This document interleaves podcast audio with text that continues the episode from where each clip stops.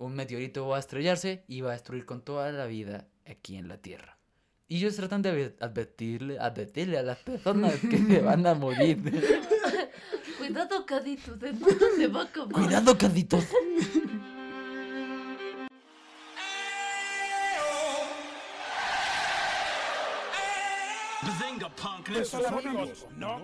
Leviosa, no Leviosa. It's Britney, bitch. Me lo ripeti ancora. Porque soy Batman. Yo, yo, one, four, eight, three to the three to the six. Soy tu padre. ¡Lo envié! ¡Hacia el futuro! Esther no, no la Un gran conozco. poder conlleva una gran responsabilidad. Hola y bienvenidos de vuelta a Escuela Cinéfila. Mi nombre es Daniel Lozano, pero todos ustedes me conocen como el Capi. Y el día de hoy, todo porque ya es diciembre y porque lo más rico de diciembre no solamente es la Navidad, el final de año, sino que Escuchar a Pastor López. Eh, eh, eh.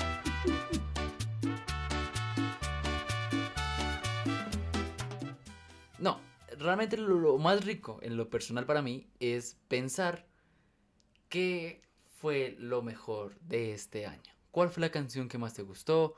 ¿Cuál fue el mejor deportista del año? ¿La noticia que más impactó al mundo? ¿La película en este caso que más nos gustó? ¿La serie? ¿Cuál fue ese momento de tu vida que más te impactó este año? Muchos seguramente habrán perdido personas muy importantes para su vida este año. Muchos también seguramente vieron el nacimiento de una nueva persona en su familia.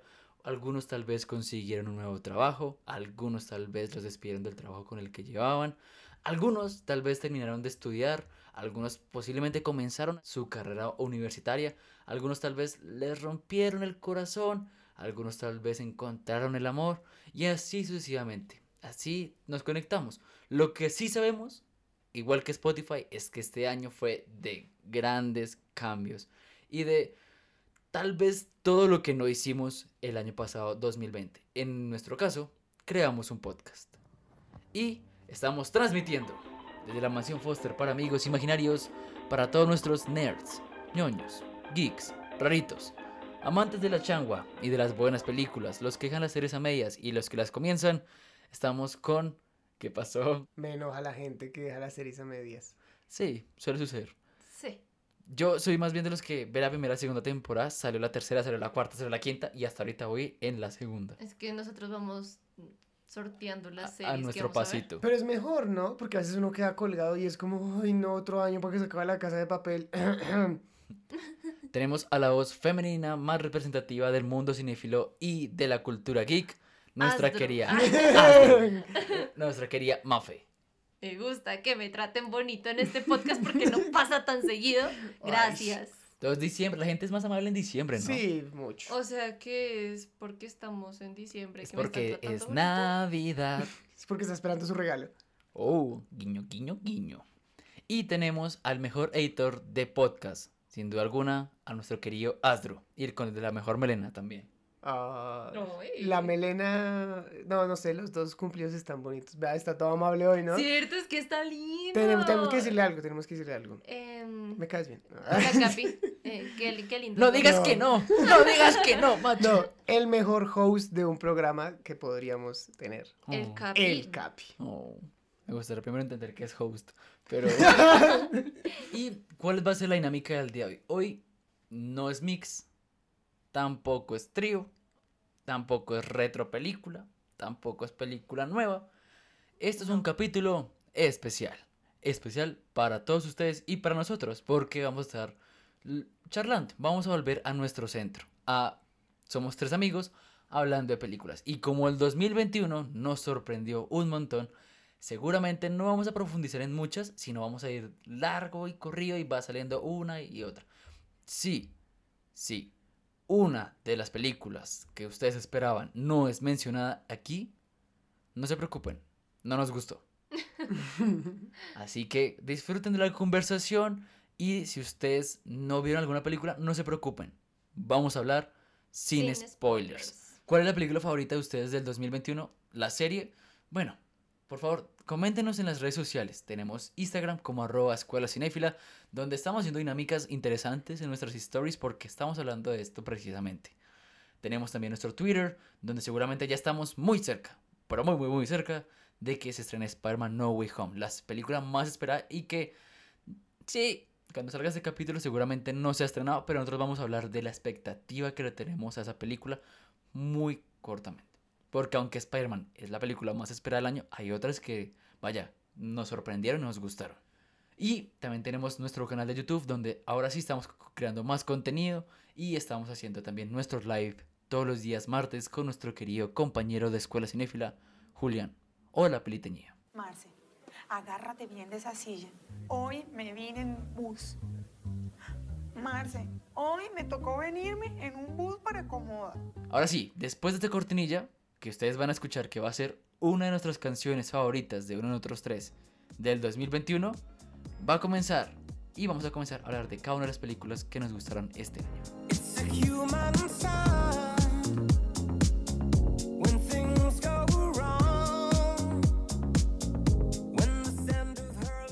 Es difícil a veces pensar cuál es la película que más le gusta a uno de un año. Ah, porque, vaya, puedes pensar en la película que más esperaste y te gustó. Sí. Puedes pensar en la película que... ah, y luego fue como, wow, wow, qué película. Puedes pensar en aquella película que todo el mundo dice, oh, es que es puro arte, puro cine, papá. Puedes pensar en aquellas películas que conectaste emocionalmente y que te dolieron y lloraste y reíste. Puedes pensar en todas las películas y al final tomar una decisión. No. Pero pues vamos a ver si nos arriesgamos. ¿Cuál fue la película que más te gustó a ti, Astro? Mi favorita, la que se lleva mi voto para esta pregunta, es La familia Mitchell contra las máquinas.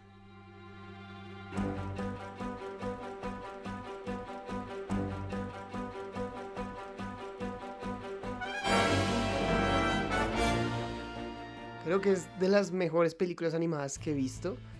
Es definitivamente la mejor película animada del año. Y además es que para mí es una obra de arte. Creo que es muy innovadora en muchas cosas y sabe recoger muchas otras que son cosas que nos gustan bastante. Las referencias, eh, una animación interesante, un humor muy fino. Muy fino. Demasiado Es fino, una sí. película divertidísima y no es un humor tonto. Remítase a nuestro capítulo de Adam Sandler. Pero es que además la historia está tan genial. O sea, los personajes son muy reales. No es como de el papá y la hija se están peleando porque em, sí. mm, y no, no, no se entienden porque mm, sí. No, tú aquí entiendes porque el papá no puede entender a su hija porque es que ella está muy loca. Sí, es mi película animada favorita de este año. O sea, tienes otra que es favorita, no animada. Sí, sí, mi película favorita de este año no es animada. Mi género cinematográfico favorito es el género animado, pero esta película es lo máximo. Es impresionante. Si a ustedes les gustó Spider-Verse, son los mismos directores, es una técnica similar, pero llevada al extremo. Sí. Ay, es Es, Spider-Verse, pero el doble de animada. Y, y creo, creo, creo que como creadores de contenido aquí los tres, que, que una, una película se trate de cómo empezar a mostrarle a tus familiares, de cómo es este mundo de la virtualidad, de cómo es este crear este contenido y que la gente... No sabemos, nos pasó. Tenemos lunáticos en Nueva Zelanda, no sabemos por qué. No sabemos cómo. Pero estamos acompañando a alguien en Nueva Zelanda. Y es, wow, eso creo que es de las cosas que más me gustan porque sí me sentí identificado con la historia. No sabemos quién eres, pero un abracito. Sí. Exacto. Muchos abrazos para ti. En mi caso no es la primera película, mi primera película del año, pero sí, yo creo que es la segunda película animada que más disfruté este año.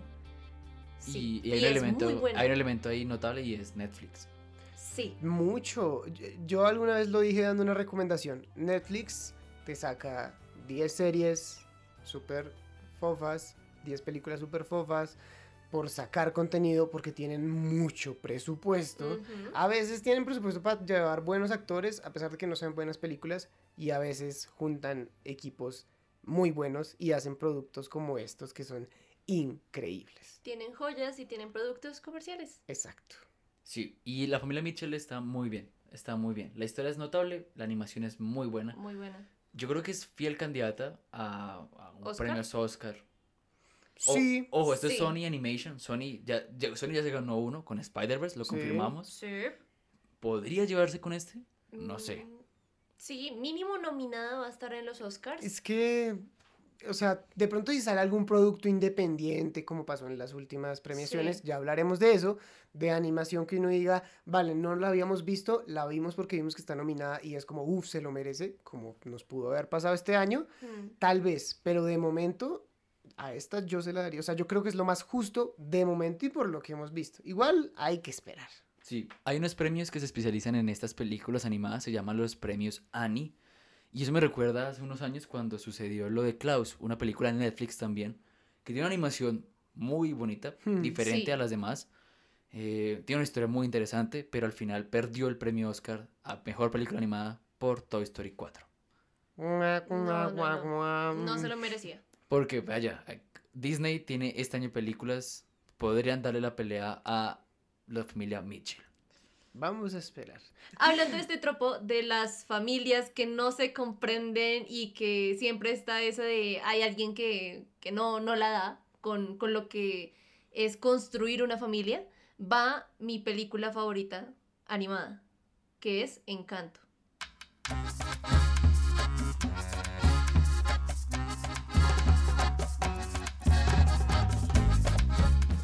Y también nos presenta ese conflicto de, en este caso no es el papá, la mamá, en este caso es, ¿qué pasa si tu abuelita, la que está en la cabeza de la familia, tampoco comprende que cada quien es especial por lo que es y no por el don que se le fue otorgado? Sí, yo lo veo un poco distinto, porque lo que iba a decir es que, ¿cómo encajar? Porque si lo vemos en los Mitchell, es, los Mitchell, ella necesita que su papá entienda lo que él hace, ella hace.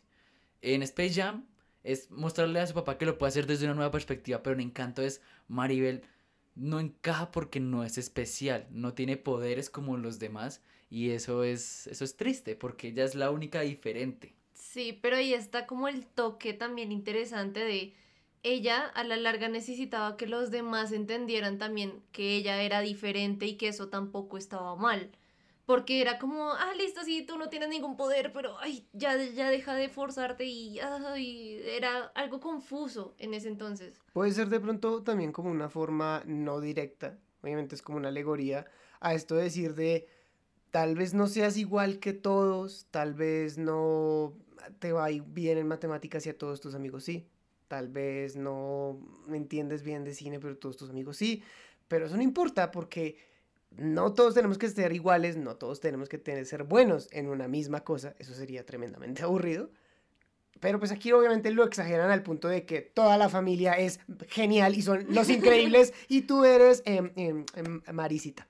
Marisita. Bien, gracias Marisita. Sí. Con los Mitchell, o sea, creo que hay un concepto en general de lo que llevamos de capítulo y es la familia. La familia. familia. Porque, uy, me- familia! meme de este año, la familia y Toreto. Demasiado. Sí, señor. El meme de 2021, según Escuela Cinéfila, es La familia y Toreto. Yo soy inevitable. Y yo soy la familia. A Torto le hubiera encantado los Mitchell.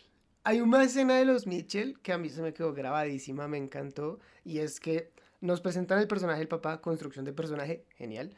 Y nos dicen, él es un hombre de casa, Chan, que siempre arregla todo en la casa.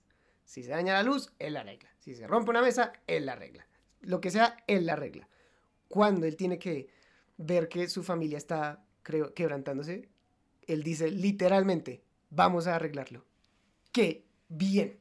Y Encanto hace lo mismo, ¿Sí? pero lo hace cantando, porque es Disney. Es Y Disney. tú te sientas y ya sabes que estás viendo. Ya sabes que va a haber canciones, ya sabes que va a haber florecitas por todo lado, que la animación va a ser muy suave, muy bonita. Ojo, bueno, sí, es verdad, pero a mí la animación de Encanto me sorprende. Porque Siento que lo hay, elevaron. hay- eh, sí, hay un nivel de detalle en todo lo que te quieren mostrar. Obviamente, seamos conscientes de lo que estamos hablando. Sí. Encanto, sí, a nosotros nos encanta ¡Eh! mucho más porque somos colombianos y es la primera vez, creo yo, Que hay una arepa. Que hay una arepita. que me siento orgulloso de verme en el cine. Sí. No soy narcotraficante, no soy un país tercermundista, No. no soy un latino que habla mal inglés. Solo soy un país de magia y Encanto. encanto. Ah. La música, le- el mensaje que te quieren dar de cómo realmente es la violencia aquí en Colombia es tan sutil, tan entendible para cualquiera que no esté en este país y para nosotros es más real. Sí. Porque- todo- Porque mm, es la única oportunidad que tenemos de contar las cosas como realmente pasan. A mí, a mí Encanto me gustó mucho. eh, me pareció una película muy buena. Pero eh, hay otra película de Disney. eh, me gustó un poco más. Y que me gustó tanto que está aquí en Spotify. Y es nuestro capítulo número 3. Y es- la película es Cruella.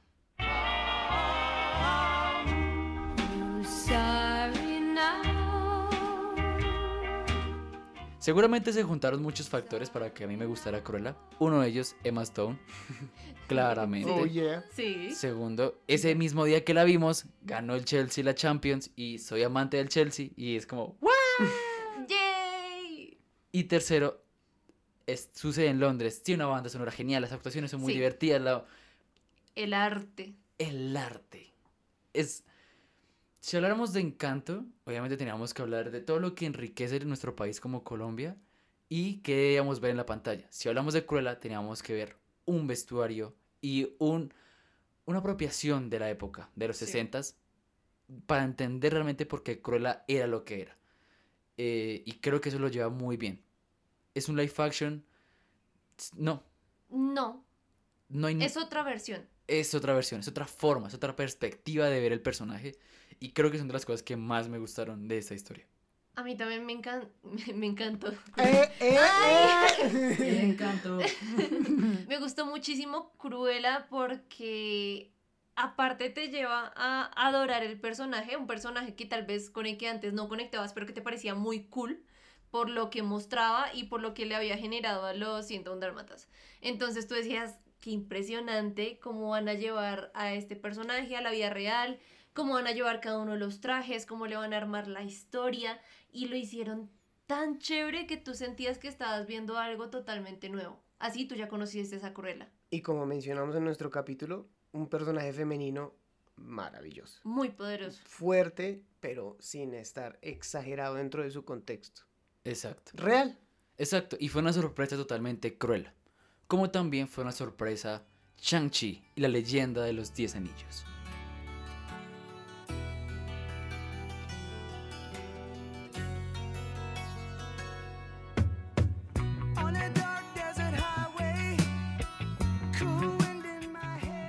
Qué buena película. Estoy, eh, siento que por cada cosa que voy a decir me va a salir la palabra encanto y me frustra. Pero qué buena, buena, buena película Encanto. que te lleva a otro contexto diferente, como puede ser trasladar todo el ambiente de superhéroes hacia, hacia, hacia... Ay, qué idiotas son. ¡Eh! ¡Lo logramos! ¡Sí! ¡Se logró, güey! No, yo pensando... No, qué bobada. Hacia, hacia. Ya, cómo dirigir el mundo de los superhéroes a Asia y también empaparnos un poquito de lo que era el cine de esa región, pero también adaptarlo al mundo de Occidente para que ambos pudiésemos compartir y disfrutar de esos elementos como era la pelea. Las escenas de acción estaban muy bien hechas al estilo un poco también oriental. Sí, yo creo que es de las apuestas más grandes de Disney y Marvel, porque lo sabemos muy bien, Disney ha intentado hacer películas que puedan llevar sus películas a, A otros a mundos. China, sobre todo a China, porque pues tuvimos Mulan, tuvimos Raya, tuvimos Shang-Chi, y estas películas, yo creo que de todas ellas, esta es especial, porque sí, películas de superhéroes hay un montón. ¿Esta rompe el esquema? No, No sé, tal vez. Más que otras, sí. Para mí no, pero sí soy consciente de dos cosas. La primera, yo critiqué mucho Shang-Chi antes de que saliera. Soy consciente de que lo hizo y pido disculpas. por- Culpable. porque sí, la verdad no me llamaba mucho la atención. Dije, "Nah, ¿era necesario? Obviamente, soy un ratón de cómics. He leído cómics. y dije, no, no es necesario. Pero cuando la vi, la verdad me gustó mucho. No lloré, No, Al final, tampoco. pero sí quedé fascinado con todo lo que vi y quería ver más. Y lo segundo de lo que soy consciente es que para mí, al igual que con Astro, esta es para mí la segunda mejor película individual de un personaje en Marvel Studios. Sí, señor. Efectivamente lo es. Para la aclaración, top 1, Doctor Strange. Sí. Pero sí. Shang-Chi, wow. Es que Shang-Chi, ¿También para ti, Mafe? Sí, también. es que, bueno, Shang-Chi, hay muchas cosas que hace muy bien. Uno de los elementos que más me gustó fue el, entre comillas, villano. Porque el papá de Shang-Chi, qué buen personaje. Qué buen personaje. Es un buen padre realmente. Estuvo ausente, pero cuando Shang-Chi empieza a repasar, se da cuenta que el papá siempre estuvo ahí para él. Realmente. Y él mismo se lo dice a ellos. Yo estaba pendiente de dónde estaban ustedes. Yo sabía dónde estaban ustedes. Él sabía que Es estaban como bien. los dejé vivir su vida mientras. ah, mientras era necesario. Sí, incluso yo creo que también él, no nos lo dicen, pero él eh, puede ser consciente del hecho de que les hizo un daño y Sí. lo mejor es dejarlos alejados. Cuando llega el momento en que, pues obviamente por la desesperación que es perder al amor de su vida y poder recuperarlo, pues ya se vuelve loco y, y- y los tiene que llamar y bueno, etcétera. No más, no más spoilers. Pues es cuando uno dice, wow, este personaje tiene como eh, más facetas, pero es un personaje muy bueno porque dentro de los villanos de Marvel, que hay varios muy mediocres, Sí. este destaca muchísimo. Y dentro de los villanos mediocres, el cómo rescatan un personaje también Sí. olvidado y cómo lo hacen de una manera tan orgánica y a la vez chistosa para que funcionara en esta película. Sí. Eh, ¿No te gusta yo- eso? no, pues a mí nunca Me- me ha gustado el personaje de Ben Kingsley en, en el mundo cinematográfico de Marvel. Pero que aparezca acá sí creo que lo salva un poco. Pero venga, los colores de esta película, la, la cultura, la batalla final es yo creo que las... Es bellísimo. es bellísima, pero sobre todo es significativa para los personajes y es muy entretenida de ver. Las coreografías de pelea que tienen son increíbles, Buenísimas. pero no son tan buenas como las de Nobody.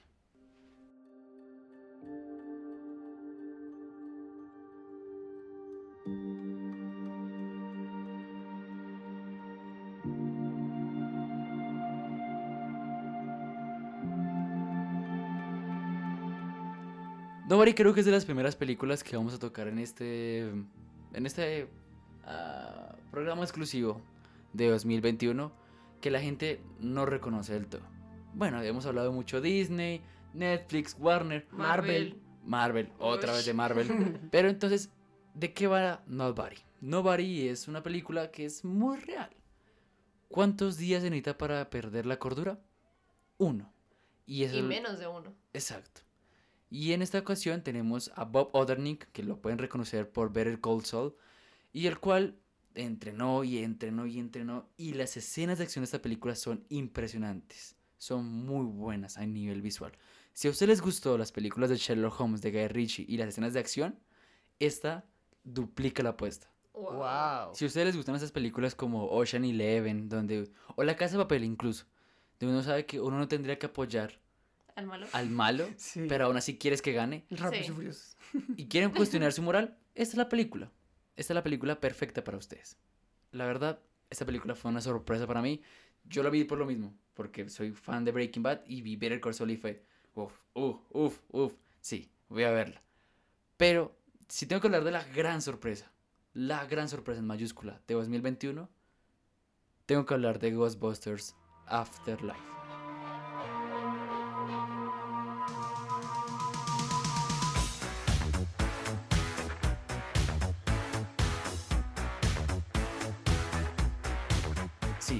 Me sorprendí, me sorprendí un montón con esta película porque me gustan las dos películas de Ghostbusters. Creo que lo hablábamos con Maf en alguna ocasión.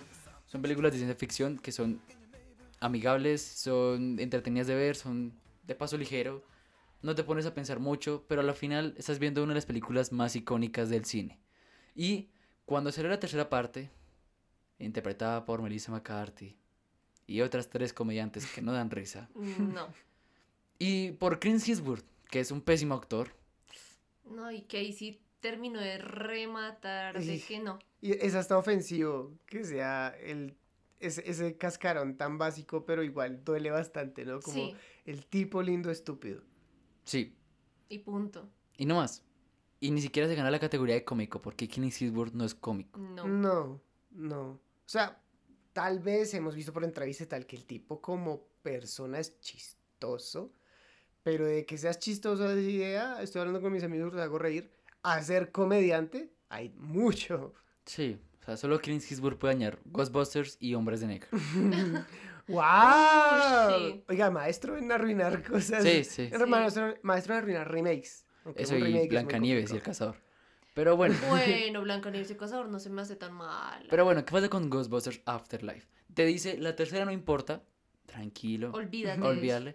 Y regresa a la primera a la segunda. ¿Te Ujú. acuerdas de Ray, de Egon, de Winstons, de Peter? Sí, son tus cuatro fantasmas y aquí los vas a volver a ver y vas a ver una historia que funciona como secuela directa a la primera a la segunda. Te juega con la melancolía de las dos primeras de una, de una forma espectacular. Sí. No sientes que "Ah, me quieren hacer llorar porque lo único que tiene la película. No, Mm, mm. La película utiliza este recurso para conectar muy bien la historia que te está presentando en el presente, conectándola con el pasado y dándole una visión hacia futuro. Yo no sé si tendremos una siguiente Ghostbusters. Pareciera que sí. O sea, creo Pareciera. que dejaron las puertas abiertas para otra película, pero lo hicieron de una manera tan respetuosa y eso creo yo que es algo importante aquí con esta película y es el respeto que dieron en mezclar la actualidad con el recuerdo. Al traer a los personajes antiguos y no dejarlos en el olvido como, ay no, este, estos que estuvieron por allá en tal año salvando Nueva York. No, lo trajeron aquí a la actualidad como, mira, ellos todavía están vivos, ellos todavía les gusta, les gusta ser cazafantasmas, fue su pasión, y aunque ahorita no lo hagan, mira, precisamente por eso también el legado. El ahora legado. están ustedes, y ahora ustedes son los encargados de contener esta nueva amenaza que va a salir, que pues de nuevo no tiene nada porque ya la conocíamos, pero que aún así sigue siendo como, ¿y cómo los van a detener ahora? Ya no son los cazafantasmas que conocíamos. Creo que un elemento que de pronto le puede sumar muchos puntos es que mencionamos ya aquí varios remakes que no funcionaron. Es un remake que funciona. Bueno, no es un remake. ah, remake sí y no. Es como remake, Remake secuela. secuela. Es un concepto ahí medio extraño. Sí. Pero funcionó muy bien. Es, es sorprendente, ¿no? O sea, yo, yo, si fuera director, si fuera guionista, con lo último que me metería sería un remake. Es demasiado arriesgado porque hay un público esperando que o hagas las cosas igual o las hagas diferente y hay gente en ambos costados y ambos costados te van a juzgar. Pero aquí hacen una jugada muy inteligente de respetamos lo que sucedió, esto existe en este universo que creamos, pero pues, mm, dijo, dijo el Capino, hay que ver hacia el futuro. Exacto, exacto. Y eh, creo que cuando hablamos del reparto de Ghostbusters es muy bueno. Pero al hablar de elenco, no podemos dejar de hablar de dos películas. Pero en este caso voy a hablar de la primera. Porque aparte de tener un gran elenco, tiene a uno de mis directores favoritos, que es el señor Wes Anderson. Y en esta ocasión tenemos la nueva película que es The French Dispatch. Uh. O El francés que lo repartía.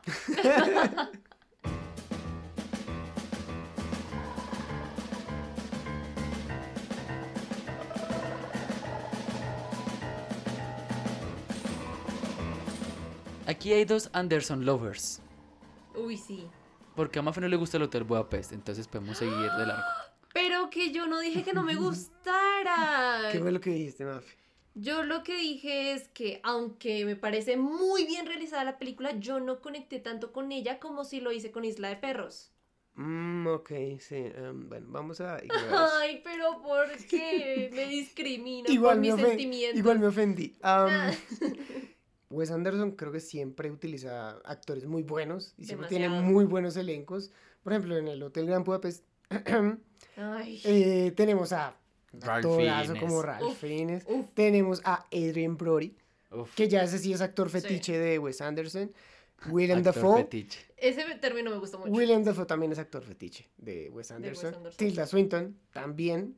Owen Wilson. Grande Tilda Swinton. Bill Murray. Owen Wilson, el señor Bill Murray que, Sí. que no hace nada si no es con Wes Anderson o si le pagan mucho. o. Cazafantasmas. O los Cazafantasmas, cazafantasmas, sí. exacto. Edward Norton, que a mí me gusta como actor, dicen que es un fastidio como persona, pero es un buen actor. Como en Birman, así como hizo ese personaje en Birman. Sí, Pero, un actor pero que aquí, yo...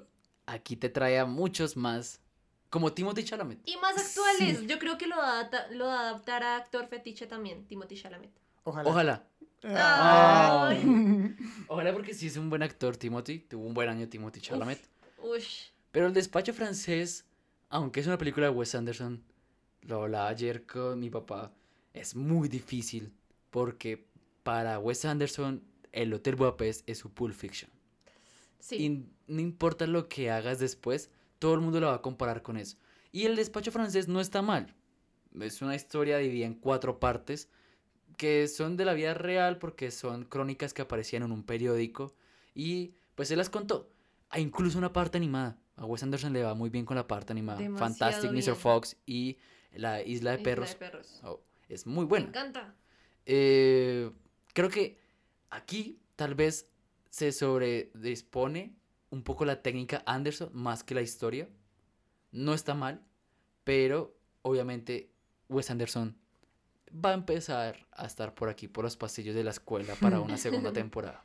Para los que no han visto el despacho francés, eh, espero que cuando ustedes vean las cuatro historias entiendan que hay una que a mi percepción no es tan fuerte como las otras y sobraba y sí le quita unos 20, 25 minutos a toda la película. Entonces creo que tal vez la idea es buena, pero no se ejecutó de la mejor manera. Yo siento que hay veces en que los directores optan por películas técnicas y otra por películas en que conecten realmente. O sea, no conectar entre la película en sí, sino conectar contigo como espectador. Y siento que esta película está más dirigida hacia la técnica, hacia voy a mostrar mis, mis pinceladas Wes Anderson y voy a basarme en eso dándole sí unos toques de novedad a Timothy Chalamet, de pronto sí una historia interesante, hacer esas cuatro, esos cuatro movimientos de película por decirlo así, pero está centrado más en darle ese aspecto de qué lindo de ver, más de que me gusta verla por lo que contiene. Sí, si tenemos que hablar de Timothy Chalamet, tenemos que hablar de que es un muy buen muchacho, es un buen actor. Aquí tenemos una Chalamet lover. Sí, es mi crush, qué hombre tan divino. Hablaba de Asdru, pero bueno. tenemos que hablar También. de una película en la cual está con Leo DiCaprio y con una chica un poco mayor que él, pero que También está muy contenta de haber es actuado una. Chalamet lover que es Jennifer Lawrence, Meryl Streep, Ariana, Ariana Grande, Grande. Sí, güey. Kate Blanchett, un gran reparto, Jonah Hill también que nos gusta por acá. Y la película es de Netflix y se llama Don't Look Up. O No mires para el techo.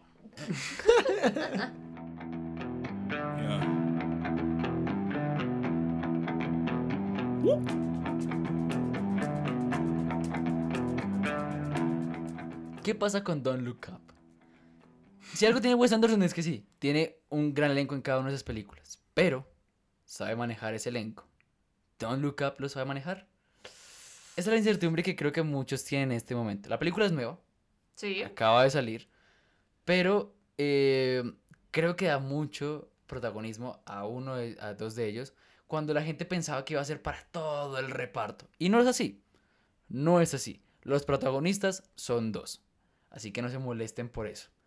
Pero en Don't Look Up tenemos una historia de dos eh, personas que encuentran que el mundo se va a acabar pronto. sí. Un meteorito va a estrellarse y va a destruir con toda la vida aquí en la Tierra. Y tratan de advertirle a todos que algo va a pasar. Van al gobierno, no los escuchan Como raro el gobierno no escucha. porque están en plenas elecciones, entonces es importante la carrera electoral y no lo que pase. También busca una superestrella pop para que les apoye, pero al final es como, no, no. Ay, no, lindura. Entonces es el camino que tienen estos dos protagonistas para realmente darle la información a las personas cuando la información no es muy agradable de escuchar. Nadie está dispuesto a escuchar una mala noticia. No, pero yo, yo, yo, dicen, no, ya, mijo, viene un meteorito, se va a acabar el mundo, y yo, ah, menos mal.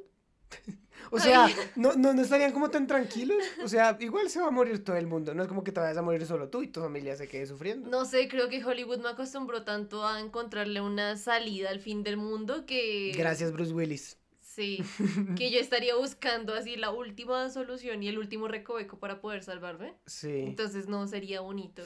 Sí, de pronto trayendo a um, colación lo que mencionaba el Capi de que pues son muchos actores muy buenos, pero realmente los protagonistas son Leo y Jennifer. Sí. Tal vez DiCaprio y Lawrence, no, sin confiancitas. Ay, Leito y Jenny, Jennycita. y Jennycita, pues son los protagonistas y hay un montón de actores muy buenos que tal vez tienen más es como cameos. Sí, es un... Casi, Sí. cuasi cameo. Pues piensa que ayudan a, a que, ay, va a aparecer Arena Grande como un Sí, American Horror claro. Story. Ah. Ah. Sí. Oh, por Dios, va a estar Harry Styles en Eternas. Ah, esperen, eso no nos lo dijeron. Ah, Sí, ouch. ouch. ¿Será nominada a, la a los premios de la Academia este 2022? Que esperamos que sean mejores, pero ya tocaremos ese punto. Uy, no creo. Yo no creo- creo que esté nominada. Yo creo que podría estar. Podría. Pero la que yo sí quiero que esté nominada, y sobre todo porque está mi actor favorito, Joaquín Phoenix, el viejo Joaco, como le dice aquí Asdru, El confianzudo de Astro. el Sí. confianzudo este. Se llama Simón Simón. Pero según mis compañeros de mesa se dice comón, comón. Y yo Eh, le pues digo, tampoco como. No, tampoco. Come on. Come on. y come on. yo le digo en español, siempre adelante.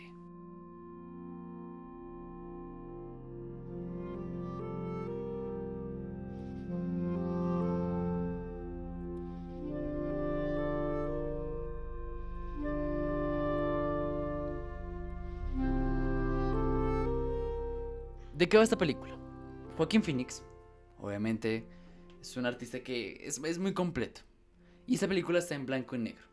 Primera advertencia. Por lo cual, para mucha gente, puede ser lenta. Y la verdad es que sí.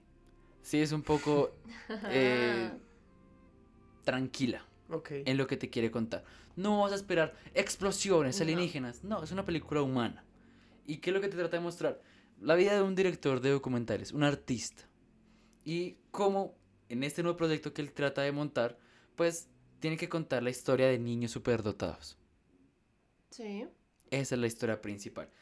Y en el proceso de hacer este documental, pues vamos a conocer a nuestro segundo personaje, que es muy difícil, es muy difícil, creo que es una de las cosas que le eh, avalo a Ghostbusters, y es trabajar con niños Es muy difícil.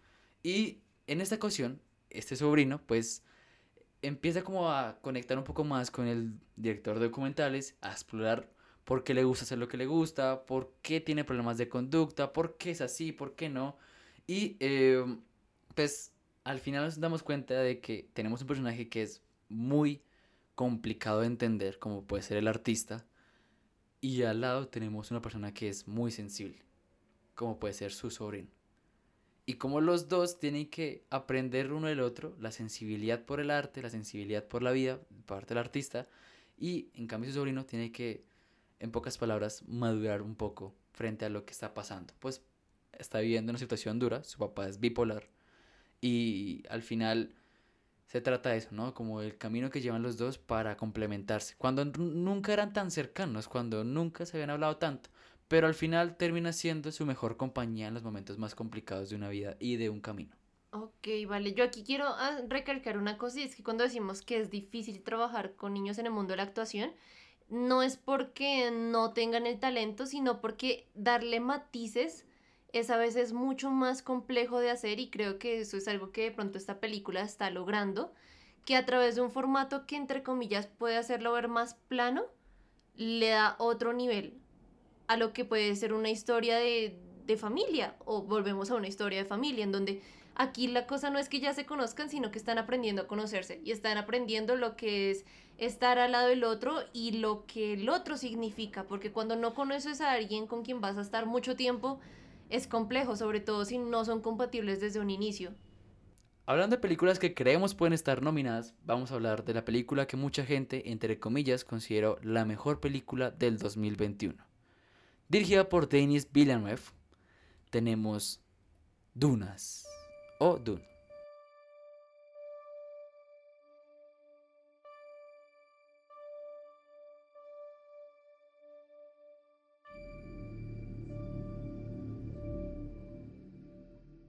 Bueno, esta película primero es basada en un libro, ¿sí? Un libro que parece un ladrillo. Sí, que parece un ladrillo. Son seis partes de un libro. Son seis partes. Pero creo que Dune, o sea, el que se llama Dune es solo la primera, ¿o, o sí? ¿O, o no? Lo que tengo ¿O entendido- sí? sí, no, sí, pero- alguien, pero- dígame.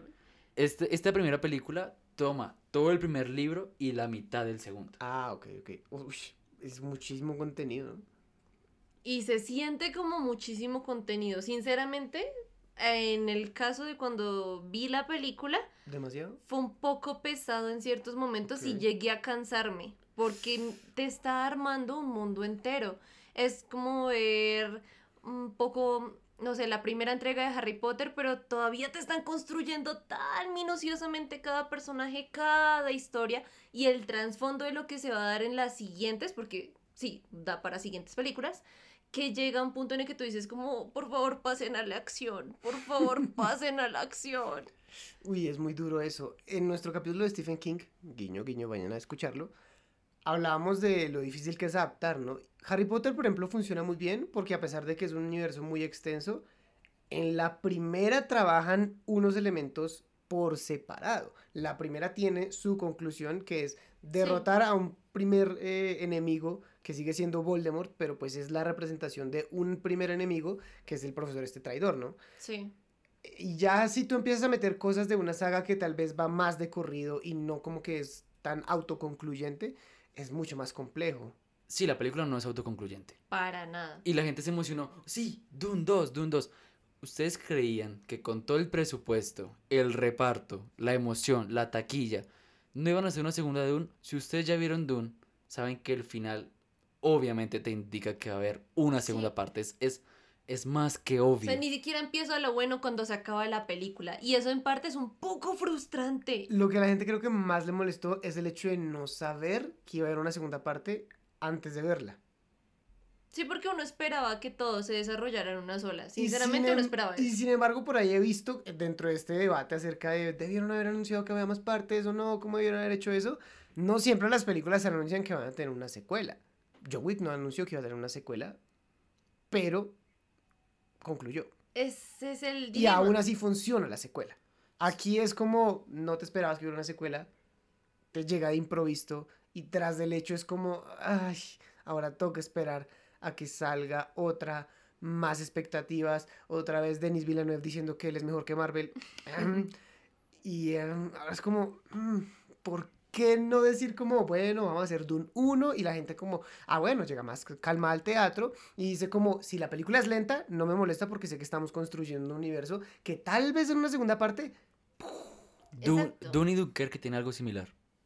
La historia es sencilla, pero la forma en la cual Denis Villeneuve te la quiere contar es extremadamente de autor. Es, es, es él. Sí. uno tiene que saber Es qué, qué esperar de Denis Villeneuve. Es el, ojo, ojo, la fotografía de esta película es impresionante. Para mí, creo que me sentiría muy bien si ellos llevaran muchos premios de aspectos técnicos, porque crear una obra, una odisea espacial, no al nivel de Star Wars, no al nivel de Star Trek, es muy complicado. Es un Sí. mundo totalmente distinto, es un mundo de ciencia ficción que no tiene que ver con combates, guerras, peleas, no todo el tiempo. Es un mundo que se basa en cómo la construcción de esos personajes amplía un dilema político, un conflicto social entre razas. Eh, mucha gente la compara en cuanto a la pesadez, tal vez de verla por primera vez, a lo que puede ser El Señor de los Anillos la primera vez. Dirigida por Peter Jackson, que en esta ocasión, pues yo sé que esto es una serie documental, lo que voy a hablar a continuación, de Peter Jackson, Sí. pero la voy a hablar como una película. Por eso les aclaro, es una serie documental, pero la voy a transformar como una película. Y es The Beatles Get Back.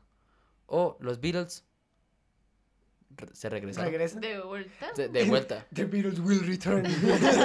No, ya no. Ay. Don't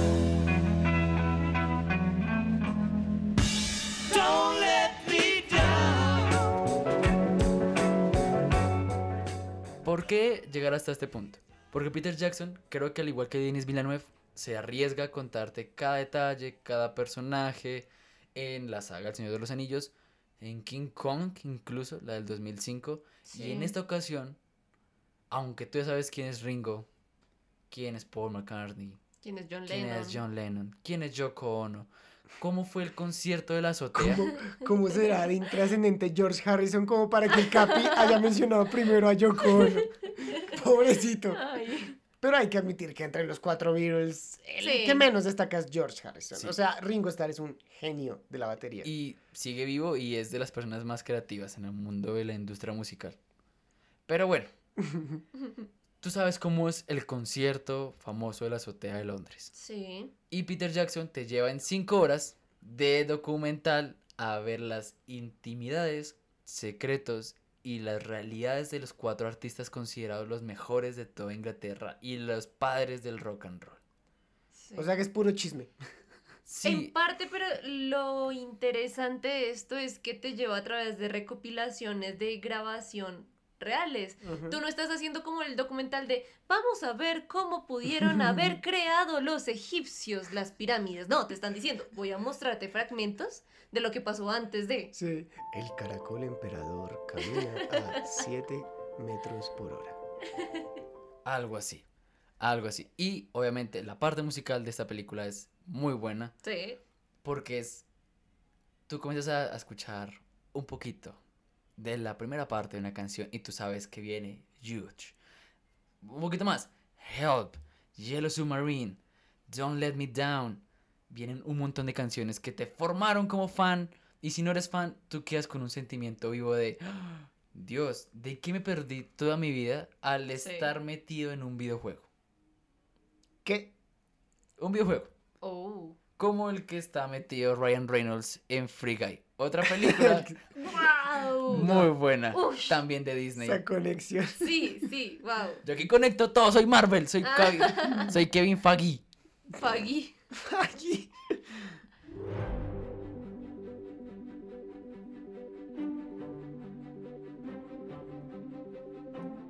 Hay una tendencia actual por referenciar, ¿no?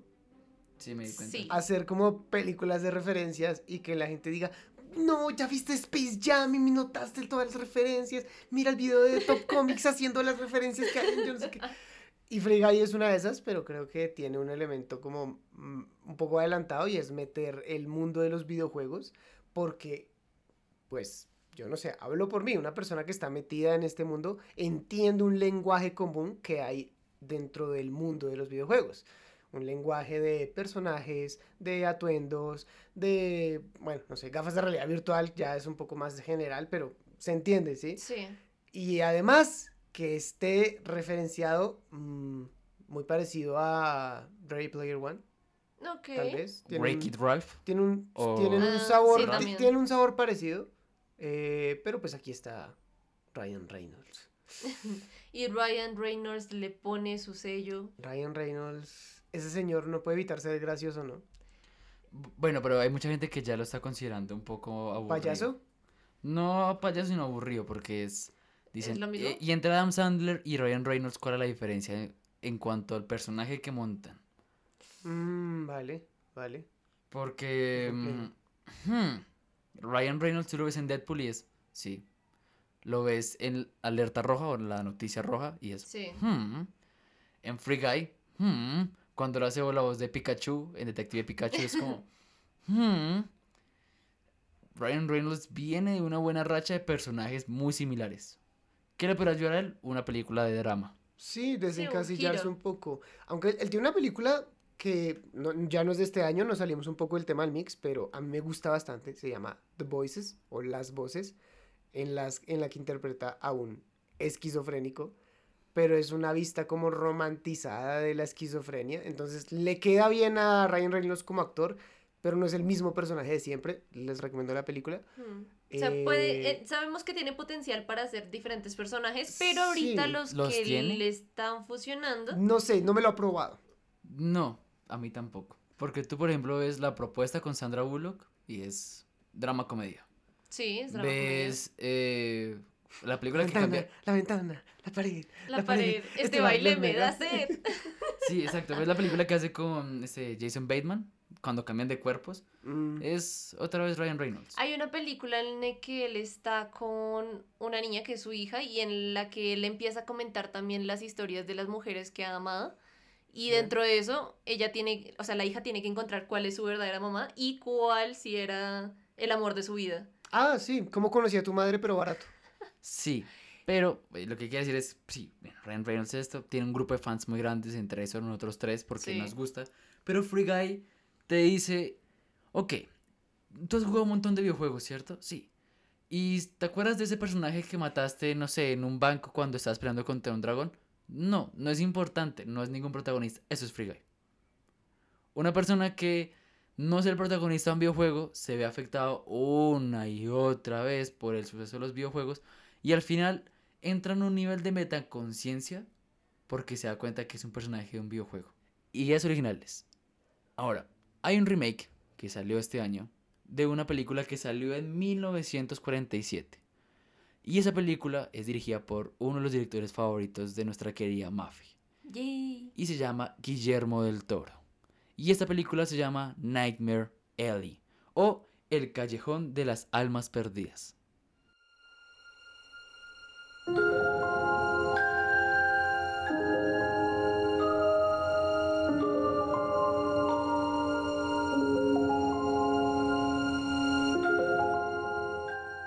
película, para el tiempo que salió, salió este podcast, no la hemos visto. Pero, ¿de qué va esta película rápidamente? Para que ustedes se puedan motivar a verla. Esta película nos muestra a un buscavidas, a una persona que se pasa la vida buscando la trampa, esta- estafando a la gente, rara, protagonizada por Bradley Cooper. Y en ese camino conoce a- a una pitonisa, interpretada por Kate Blanchett, y los dos se ponen de acuerdo para estafar a millonarios y ponerlos en la palma de su mano. Muy al estilo de Guillermo del Toro, no se sorprendan si ustedes están en esa película que no es para niños, no es para niños, Por favor, no lleven a sus cuando niños. aparezca un monstruo. Ah. Entonces, esta película a mí me emociona un montón, el elenco es muy bueno y es Guillermo del Toro después de ser galardonado por la Academia por The Shape of the Water. Ajá. Quiero ver qué propone, porque a mí me gusta mucho lo que está haciendo Guillermo del Toro en sus últimos trabajos, pero hay mucha gente que cree que The Shape of Water es una película que es la fórmula del Toro. Así como hay fórmula de Anderson, pues una Sí. fórmula del Toro. ¿Será esta diferente? ¿Podríamos tener más categorías y nominaciones para Guillermo del Toro? Yo creo que sí, al menos en la parte visual va a estar muy bien construida. Solo Tiene a Dune por delante. tal vez Un- en... Uno espera cosas diferentes. Sí. Tú esperas visual, no de, no de, esta es una fotografía hermosísima de un desierto con unos colores grandísimos y wow. En cambio con Guillermo del Toro es como, ay, qué lindo es el monstruo y la chica en el agua. Porque representa cómo están ellos dos únicamente. Y hay mucho azul y están ellos dos. ¡Ay, qué romántico! Entonces es un poco más de, mm, Y sí, de endulzarte el ojo. Y sabes, Sí. también le gusta mucho jugar con la época. Porque si Demasiado. vemos estas primeras imágenes de Nightmare Alley y sabemos dónde va a estar ambientada. The Shape of Water también es de una época exacta. Sí. Y creo que se le va- juega muy a favor porque, por ejemplo, a los de vestuario les gusta mucho este tipo de películas cuando se trasladan a una época. Yo no tengo muy claro quiénes van a ganar los premios Oscar del 2022. Porque es muy difícil. No, y hay muy buenas propuestas. Uy, sí. Claro, es muy importante. Pero sí tengo claro un premio. Lo tengo más que claro. ¿Cuál? por tendencia y por la calidad de esta película en ese aspecto principal y muchas más. Y tengo claro quién se va a ganar el premio a mejor canción original en los siguientes premios Oscar. Uy, sí. Y en este caso, obviamente será por No Time to Die.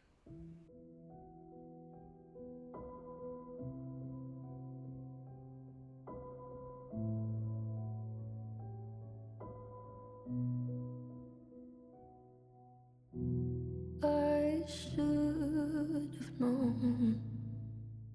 Esa película me llevó al borde de las lágrimas y sufrí. Y también si quieren saber más de eso pueden irse al capítulo en el que hablamos de No Sí, sí, Time sí. to Y Die. si también quieren saber por qué el Oscar a Mejor Canción es el único que se merecería, escuchen mi opinión.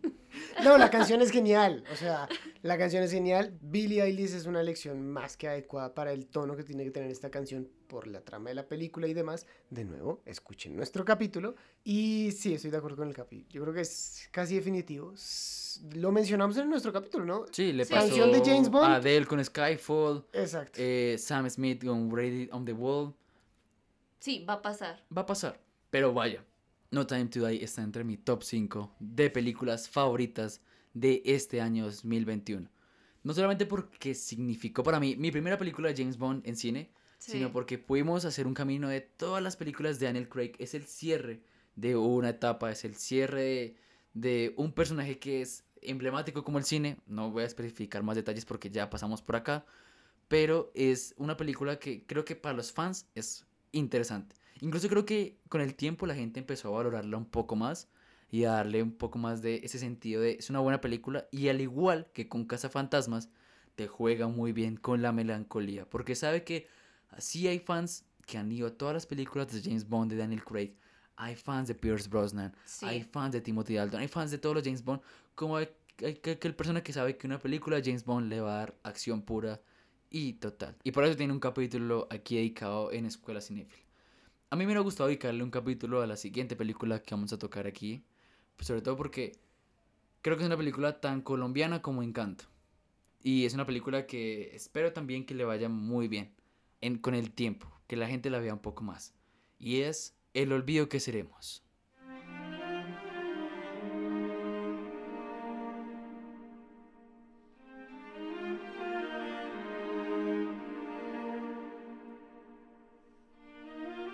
Basada en un libro de Héctor Abad Facilione. No sé muy bien decir ese apellido, qué pena con todos ustedes. Pero en esta película, que es México-colombiana, nos muestra una época. Una época de Colombia. Y esta es una novela biográfica. La historia de una persona y cómo tuvo una relación con su padre. Una persona que fue muy importante para el contexto colombiano naciente y sobre todo para el contemporáneo.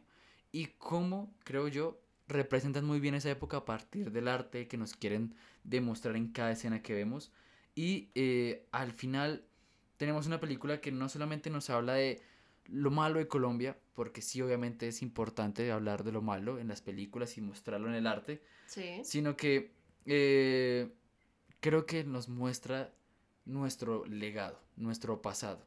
Porque Héctor Abad Facilione nos cuenta la vida de su padre, Héctor Abad Gómez, con un cariño y con un, con un sentido del arte y un sentido de cómo es la obra de su padre, por qué es tan importante y por qué cuando el país estaba en las horas más oscuras, él logró darle un faro de luz a nuestro país, Colombia. Esta película cuando salió dio mucho revuelo. Siento que no solamente aquí en Colombia, sino que también cuando se fue a los festivales internacionales tuvo mucho bombo y lo merece, lo merece mucho porque tiene un potencial detrás, más allá de lo histórico y de cómo los colombianos podemos conectar con esta película, de realmente tocar fibras en tu corazón de todas esas situaciones difíciles que tú puedes vivir con ciertas personas que tú puedes vivir en una sociedad, porque a pesar de que en este caso hablemos de un contexto específico, aplica para muchos contextos. La violencia, el riesgo de, de perder a todos porque eres un objetivo militar, porque estás bajo amenaza, todo eso no solamente pasa aquí en Colombia. Y el que lo hayan retratado y que lo hayan hecho de una manera tan pulcra, porque sí fue pulcra, porque sí fue respetuosa, le da mucho valor agregado a lo que vimos con esta película. ¿no? Y Exacto. Chévere que igual se mantenga como un lado también bonito de la vivencia del colombiano. Yo tengo muy presente, por ejemplo, en Netflix, esta película está disponible en Netflix, cuando uno, antes de que uno le dé como a reproducir, Netflix te pone como una especie de tráiler, una escena chiquitica, ¿no? Entonces en esta escena llega él a la casa y hay como un pretendiente para alguna de sus hijas, pero él no sabe cuál es. Y dice como, no, no, para, no recuerdo el nombre, Clara, creo que es. Y él como, ah, listo. Y llega y se va y le dice al hijo como, pero a Clara no había venido otra vez la semana pasada. Sí, creo que sí. Ay, Clarita. Esa escena yo dije, qué, qué propio, qué colombiano. Sí, y creo que aunque toda la gente estaba esperando como ese morbo de ya sabemos cuál va a ser el final, Sí. los que conozcan un poco de historia y que le hayan leído el libro, saben el final. No, no, no lo queremos decir acá porque pues puede ser sorpresa para algunos. Pero no se trata del final. Se trata del camino, del amor entre ellos dos y cómo se construyen esos lazos. Y es, es divino, es divino cómo lo construyen desde una forma muy respetuosa. Hablando de esas relaciones entre padre e hijo, y tal vez esta no sea tan visible, pero para los cinéfilos apasionados de los detalles, esta sí lo es, y es Licorice Pizza.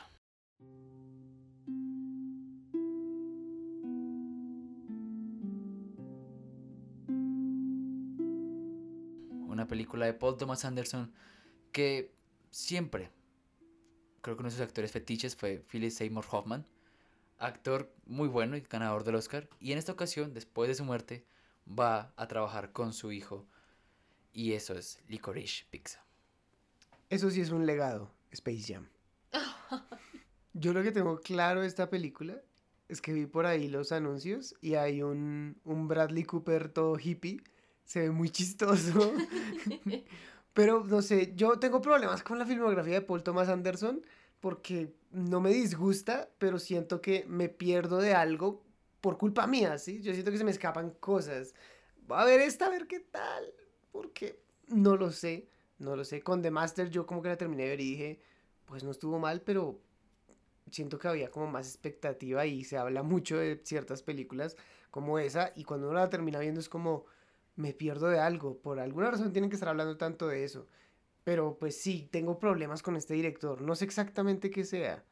Sí, pues esta película no ha llegado todavía a Latinoamérica, pero eh, yo hice un camino de Paul Thomas Anderson. Magnolia me gusta mucho. The Master es impresionante. Punch Drug Love, del cual hablamos en, en el capítulo de Adam Sandler. eh, creo que sí lo que dice Asdru. Parecer imperceptible, pero los detalles de este cineasta a la hora de construir sus personajes son muy buenos.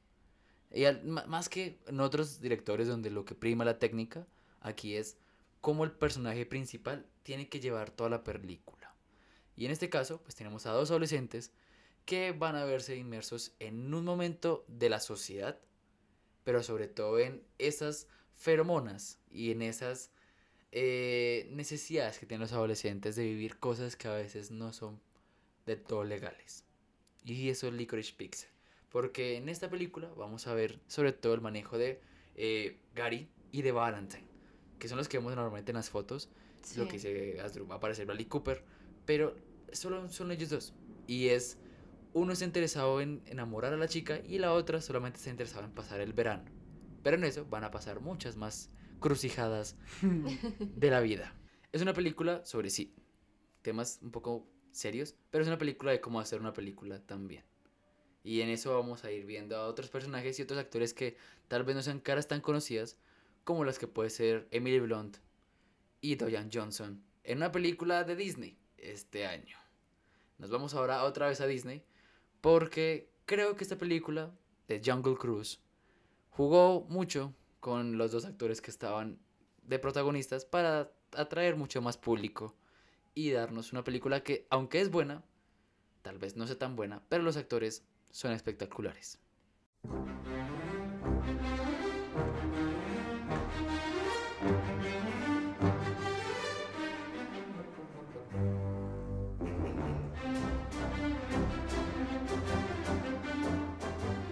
Siento yo que cuando dicen, uy, una película donde va a aparecer La Roca, uno dice, ah, cool. La voy roca siendo la roca, como siempre. Sí, voy a pasarla bien, pero no espero algo que vaya a transformar mi perspectiva del cine y mi perspectiva del mundo, porque no, es un contenido ligero y creo que le apuntaron a eso a través de un misterio, de fantasía, de búsqueda del tesoro, porque creo que esos son los principales tópicos de Jungle Cruise. Y Emily Blunt pues le da su toque de, de listo. Yo creo que intenta dar también un mensaje femenino de yo puedo con todo, me gusta meterme en problemas, necesito conseguir y develar el misterio y voy a hacerlo. Es como la Tomb Raider de Disney. Algo así, realmente Algo muy así. Algo sí Sí. es lo que quieran construir. Y la película está bien. Para pasar el rato, está muy bien. Mm, sí, podemos mencionar que pues es ya la tercera película de Disney que adapta a live action. Realmente es adaptación a live action, sí, aunque pues no es de otra película o de otra o de una serie o un libro. es un juego de Disney World. Eh, también tenemos Piratas del Caribe. Creo que con Piratas del Caribe no pasó esto de tener la expectativa de los actores para la época en la que Mm, salió. no. No. estoy seguro. No creo que Johnny Depp haya sido pues tan fuerte como lo es en estos momentos cuando se estrenó la película. Mucho menos Kira Knightley. Orlando Bloom tal vez. Tal vez Maybe. por Legolas, sí. Y bueno, Johnny Depp siempre fue famoso. Sí. Desde su aparición en series juveniles. Sí, sí, Sí, sí. es un buen punto. Pero Neyrat, Neyrat no. Pero bueno, tienes a eh, Bill Nighy como Davy Jones. Tienes Sí. a Geoffrey Rush como el Capitán Barbosa. Ah, aparte es que el rollo de piratas es interesante. Sí. Yo creo que tratan de hacer lo mismo con esta, pero a la vez... Y también tiene piratas. Sí, pero es extraña. Yo no sé. A mí me parece que esta película, cuando la vi, fue wow. Me divirtió mucho. Es palomitera. Pasas, la pasas muy bien. Sí, exacto. Pero si la pones a ver, mm, es de las apuestas de Disney que uno dice, ok, Disney me está haciendo películas nuevas, no es un live action. Para la gente que solamente dice Disney hace live actions. Sí, no, no. no. Pero pues es buena, es buena. Por eso quería mostrarla acá, porque es buena. Y creo que algo que pasa, que le ayuda mucho esta película, es que el parque temático no se va a quejar de cómo hicieron la película. Sí, uno no va a decir, no, el parque no es así. No, ¿cómo si puede ser si te cuentan la historia de tu familia? La familia es muy importante para los italianos. Demasiado importante. Y los Gucci son una de las familias más reconocidas a nivel mundial. Y cuando Ridley Scott decidió, director de muchas películas como Gladiador, Alien, Blade Runner, dice, voy a hacer una película de Gucci y hace House of Gucci, bueno, las críticas no dejaron de llegar.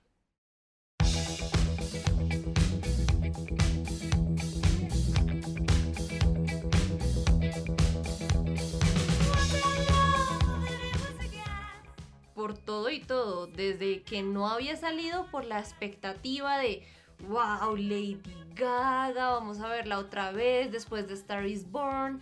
Wow, qué mujer, no, qué reparto tan impresionante, van a armarse una historia del otro mundo. Y no, esas, es- esa, esa Adam Driver también, cómo iban a Jared Leto. Jared Leto lleno Jared de maquillaje Leto. en la cara. Sí, cómo iban a interpretar los personajes, que bueno, cómo van a adaptar la época, los sentimientos, lo que hacía cada uno, lo que es, porque más allá de crear un personaje, el personaje ya está creado. Los Gucci son un personaje. Entonces el llevarlos a, a la pantalla grande era un reto. Ya, ahora cuando salió la película es otro asunto. Exacto. La película obviamente se basa en uno de los eventos Gucci que volvió icónica a la familia y es el asesinato de Maurizio Gucci. Y nos cuenta cómo en, en ese 1995, eh, pues el nieto heredero de esta marca Gucci, Guccio Gucci, Guccio Gucci, Guccio, silencio Bruno. Perdón, Ese es como el Clark Kent de los italianos. sí es que es difícil. Sí.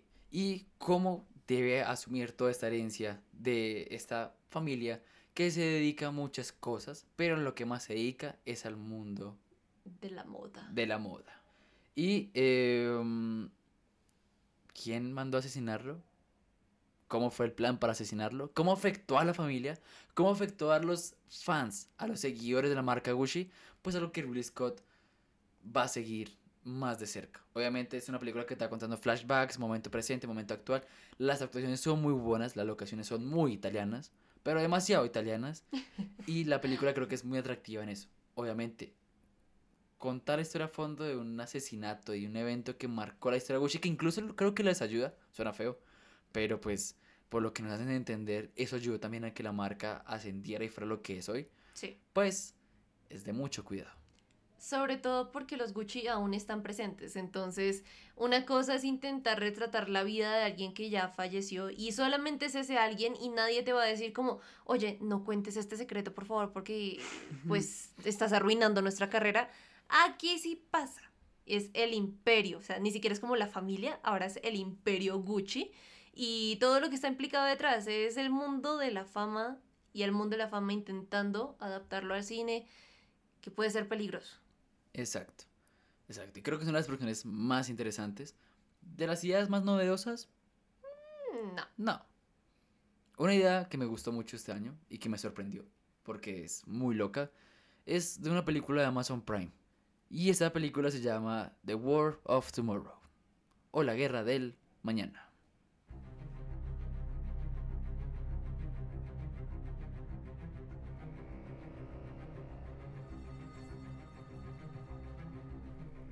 Yo siempre la confundía ¿Con cuál? con, con esta de Tom Cruise y Emily Blunt. Ah, ok. La guerra del mañana. Pero, pero es que no, esa, esa tiene otro nombre. El, el, El ay, filo del mañana. Al Al filo, filo del eso, al filo del mañana. y la guerra del mañana. Al y yo, no, pues yo ya la vi. No, no, no, no. Esta es con Chris Pratt. Sí, esta es con Chris Pratt. La y- mejor rata cameo de todo el cine. Ay, me encanta. Tú la ves eh, Miren que la diferencia entre Chris Pratt y Ryan Reynolds. Chris Pratt tiene papeles de dramáticos, papeles de acción y papeles de comedia muy de- y hace doblaje e interpreta Mm. personajes. Chris Pratt es un artista muy completo. Tiene muchos matices, matices. Sí. Y en esta- Passengers. Passengers. Uh, sí. Y en esta historia, ah, algo muy interesante es que tú peleas las guerras que nacen en el mismo día o que nacen en el pasado. Pero aquí vas a pelear una guerra que no ha nacido, que no existe, que tal vez no te afecta a ti, pero afecta a tus hijos, a tus nietos y a tu mundo. Y como afecta a tu mundo, pues te toca ir a ti a pelearla al futuro. Y eso es The War of Tomorrow. Creo que es una idea muy emocionante pensar Sí. que ¿Por qué, me veo, por qué me veo inverso en una historia donde yo realmente no tengo nada que hacer porque a mí esa guerra no me afecta? Ah, pero es que reclutamos a todos los que son papás. Porque sabemos que eso sí les importa. Sí, ¿a ¿qué estarías dispuesto tú por preservar el futuro de una humanidad cuando sabes que esa humanidad está yendo a su destrucción? Qué interesante también es que no son soldados perfectos, ¿no? No estás esperando aquí a Ethan Hunt salvando todo y A colgado. de un-. Sí, colgados de un avión y haciendo no. cosas increíbles. No, esto es un profesor de matemáticas que se va a echar tiros. Y ya, básicamente. Exacto. Y la condición es que les importa el pasado, uno, pero sobre todo que no estén ahí en ese momento. O sea, que hayan muerto en el futuro. Que tengan una conexión también, además. Lo que les decía, sí, tal vez no me importe porque pues, yo no voy a estar allá, pero tu hijo sí. Y eso creo que es muy interesante. Obviamente hay monstruos, hay escenas de acción muy interesantes y eh, pues es Chris Pratt y J.K. Simmons en una sola película y es muy emocionante. Porque la película, aunque es de acción y tiene una trama un poco más compleja, tú lo sientes rápida. Y creo que es de las cosas que más emocionan cuando ves una película de acción, que la sientas rápida. Sí. Porque este año, gracias al el amor de los fans y los persistentes que pueden ser, sí, siempre. tuvimos una película de cuatro horas y media. ¿Un placer a los ojos de los fans? Sí. Sí. Uy, sí. ¿Cine? Sí. Sí. ¿Justicia? Claro que sí. Justicia. La Liga de la La Justicia. Liga de la Justicia. De la justicia. Porque tuvimos el Zack Snyder Scott. Scott. ¿Se llama saco o se llama Scott? Al fin. que- A, a mí qué, papi.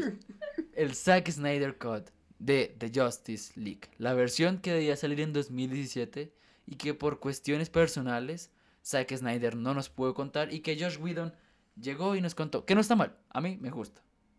Pero sí le faltaron muchos elementos que la hicieron impresionante cuando por fin dio la luz. Exacto. Y así vamos a ir más rápido como Flash.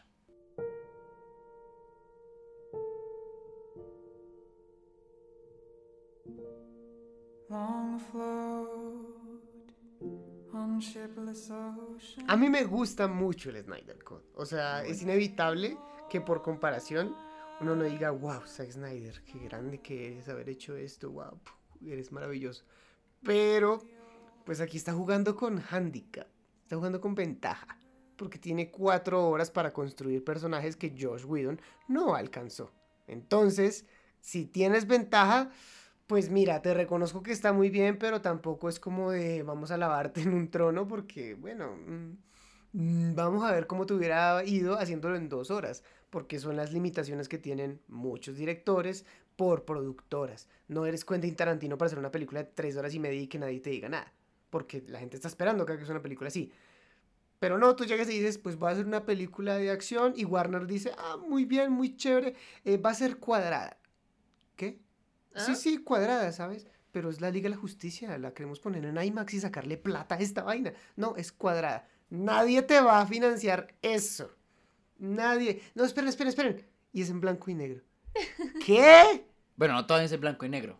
Pero al vender la propuesta hay que admitirlo, la vendió muy mal. Sí, sí. O sea, Zack Snyder no sabe vender y por eso yo creo que Warner le dijo como, eh, ¿sabes qué? No, gracias. Y luego los fans dijeron, pero papi, sí, haga su película. Queremos Exacto. ver lo que tú hiciste. Alguien muy inteligente dijo en algún momento. Y es que esta película parecía más como la recuperación de lo que había sido un primer intento. Y efectivamente, así fue. ¿Quién fue ese alguien pilo? No sé. Yo estoy aquí todo. Mr. X, ¿eres tú? Creo que fue el Capi. Ah, bueno. Mr. Capi. Porque yo estoy muy de acuerdo con, con lo que acaba de decir Astro. Es fácil cuando tienes un plano rápido. No, no un plano rápido, sino un plano largo para poder contar una historia. Lo cual está bien. Está bien. Los fans de DC se merecen algo que les dé orgullo. Eh, y este año creo que fue el orgullo de DC Comics porque esta es una muy buena historia. Pero vamos a dejar para el último una de las mejores historias de este año que también tuvo capítulo acá.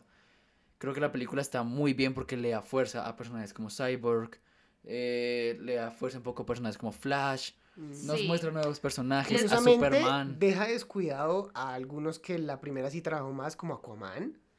Pero pues, mm, eh, no Batman también, la Mujer Maravilla. Sí, sí. Porque Sí. sabes que ellos tú los conoces y de Aquaman vas a tener más y de Wonder. Woman tienes más. Pero Flash estaba pendiendo de un hilo. Cyborg también. De hecho, O sea, es que no nos mostró na- nada de Cyborg, solamente como, ay, tu papá te reconstruyó para que no te murieras. Eres Ahora, pero, pero, creo que al que más se le hizo justicia fue a Superman en esta película. Por Porque eso ahora sí se hizo. Ahora sí se hizo justicia a la Liga de la Justicia. ay, Porque vaya, ver a Superman, a Henry Cable con ese traje negro de Superman, sin ese bigote y ese. CGI lo vale todo. Y ver, por ejemplo, la historia que tiene él con Luis Lane, lo importante que es para la pelea final, el mensaje alentador y de esperanza que te deja para como fan. Wow, es impresionante. Y además me encanta también los memes que salen del Snyder Cut. Sí. Como la Mujer Maravilla sale, güey, güey, la canción, La la canción. de la Mujer Ah. Maravilla. Eso, Es- eso. Eso sí que no. Y, y luego, no, no, no, no, y luego el de edición, hey, Zack, em, em, ¿cuánta cámara lenta quieres? Sí. Mucha. Mucho. No, la respuesta es sí. Es, y- sí, hay cosas que me gustan de la primera, la música, la primera es mejor que la segunda. Y no sé, y se siente como una Uy, segunda. Ambas, ambas Uy, no fallan, sé. pero la mejor banda sonora es la primera edición. La Sí. segunda de pronto ya se va demasiado del extremo de lo épico. Entonces es como Mm. cantos nórdicos, cantos gregorianos. Sí, ya es Sí, como... pues cool. Un poco pretencioso, tal vez. Exacto, cool que quieres hacer eso, de darle como más sentido, pero ay no. Algo que me gustó mucho es lo que agregaron de Flash. O sea, es un personaje que yo amo, pero que le dieran más sentido y propósito dentro de la narrativa de la película, funcionó. Sí, cuando Astro dice lo del blanco y negro, a mí me preocupó. Porque dije, Uy, uy, yo no no. sé si voy a tener una película de blanco y negro. Y en este año tuvimos películas en blanco y negro, como fue la de Simón Simón. No. Pero también tuvimos Malcolm y Mauri. Malcolm y Mary, una producción original de Netflix con Zendaya. Que apareció tanto en Dune. Fue impresionante lo mucho que apareció en Dune. Se hizo un papelazo. Fue mucho lo que apareció en Space Jam. ¡Wow!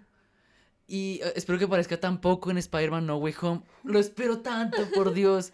Pero bueno, en esta película es coprotagonista de John David Washington, que venía de Tenet. Y una película llamada Malcolm and Mary debía estar acá.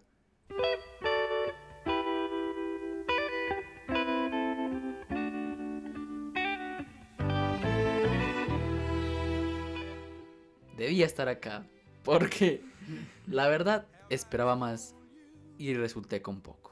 Todos esperábamos más de esta película porque le dieron mucho bombo. Tantas imágenes que salieron que no, que mira, wow, va a ser Zendaya así súper sensual. Mira cómo se ve esa dupla de relación. Uf, tú decías, no, esto va a estar muy bueno. De verdad, va a estar muy bueno. Y luego fue como, ay, como que me aburrí. Netflix te lo vendió como, mira, ¿te gustó eh, Historia de matrimonio? Esta te va a gustar más. Sí, Ah, o sea, no, prometieron mucho. La idea es interesante, pero vaya que es agotadora, porque la historia es de un cineasta que está súper contento, acaba de tener un éxito y ¿Qué lo, qué lo que hace primero? Lo que la mayoría de parejas hacen. Voy a ir a mi casa a celebrar con mi novio. Y cuando llega allá, ella se emociona, está contenta por él, pero en esa sola noche, en una sola noche, se destruye todo. Porque ella le confiesa cosas, él le confiesa cosas, ella hace cosas, él hace cosas.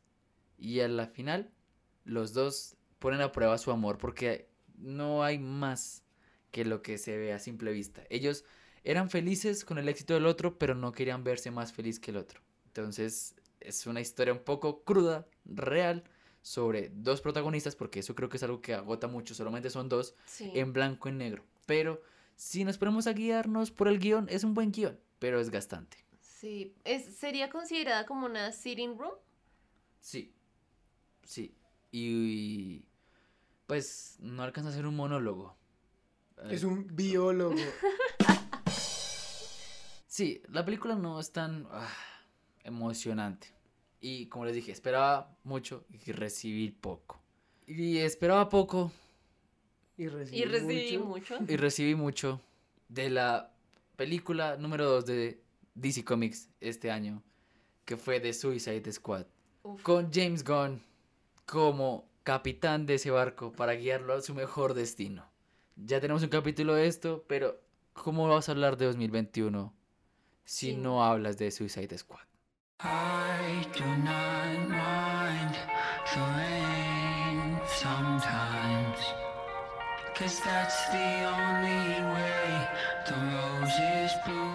Todo lo que se podía hacer bien en esta película creo que se hizo el sacar un grupo y un cast que tú dices, wow, impresionante, darte un giro de tuerca y es como, ay, creías que van a ser importantes, pues no van a ser estos. es genial porque es eso, como Dune. En Dune no, no, no, no nos dijeron que iba a haber una segunda parte y lo cual fue raro, aquí no funcionó. En este caso, no nos dijeron que iba a haber un segundo grupo de Suicide Squad y funcionó mucho porque desde las, los primeros minutos de la película es como, ja, qué chistoso. si no la han visto, es, ja, qué chistoso. Y esta película funciona mucho en comedia, en sátira, tal vez se desmide un poco en exageración y brutalidad, un poco al gore, pero aún así tú quedas con una sensación de vi una explosión de todo, pero todo me gustó. Sí, hay gente que es sensible como yo y no le gusta. Soy bien sensible.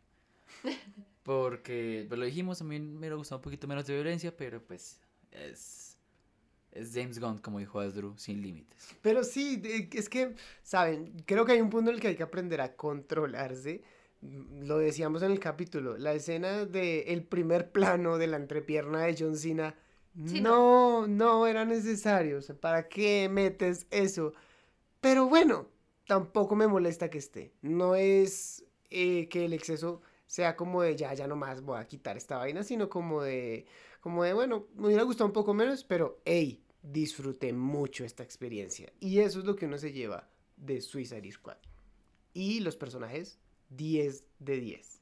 Yo creo que The Suicide Squad es una grata sorpresa porque la gente no le tenía fe No. y, y tiene todo. Tiene buenos personajes, tiene base, una base en la cual tal vez esa poca credibilidad y poca confianza que la gente tenía en este proyecto les ayudó para que al final dieran una grata sorpresa. Es mejor cuando la gente no espera nada de ti y lo sorprende. Sí. Sí, Buenos actores, buenos, buena historia, buen villano, todo lo tiene. Mm, ¿Podríamos llegar a nominaciones y galardones? Porque si Black Panther, si Black Panther los tiene, y a mí Black Panther me gusta, pero no me mata como película, Suicide Squad es mejor película. Sí, tal vez en efectos visuales de pronto. Tal vez. No creo. Porque, al menos no los Oscars. Creo yo que no los Oscars. Porque son un poco morroncos. y les va a dar miedito darle premio a esa película. Creo yo. Sí. Y como les dije, yo soy sensible para la acción, sobre todo para la acción que es explícita, y Suicide Squad la tiene clara. Eso es lo que quiere presentarte. Otra película, y esta es la tercera parte de esta película, que lo tiene claro, pero lo hace de una forma divertida, porque son muy británicos, es The Kingsman. Y en esta ocasión, después de un año y medio de aplazar esta película, por fin llegó The Kingsman The Origin. O Kingsman, el origen.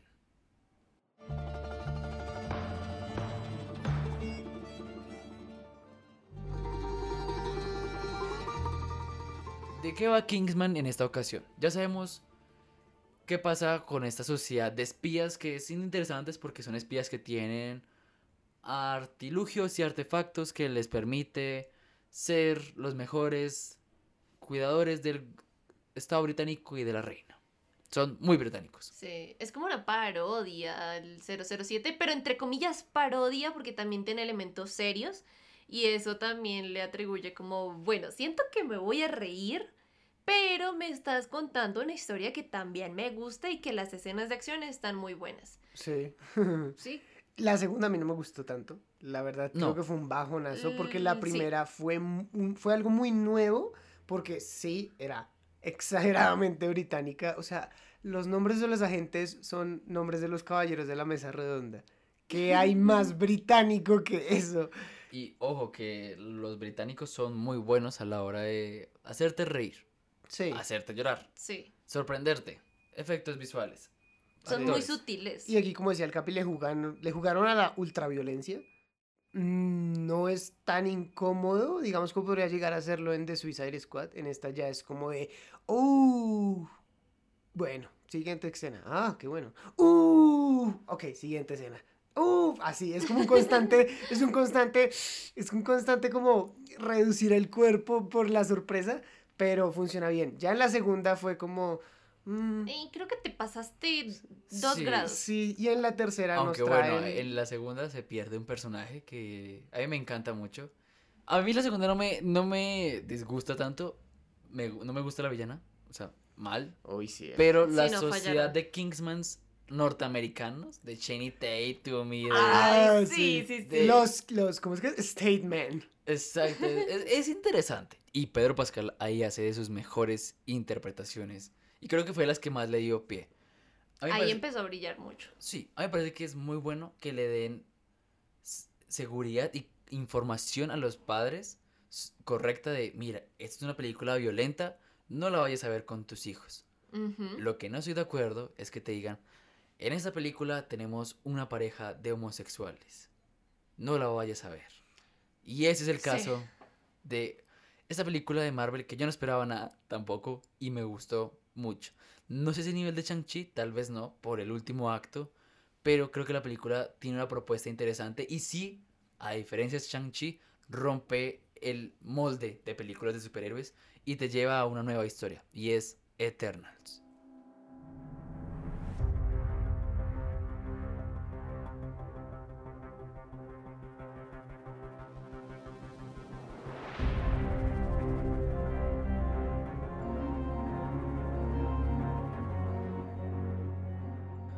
Que como cuando uno cocina, ¿no? A veces uno quiere innovar y uno dice, bueno, vamos a echarle este elemento que nunca le hemos echado.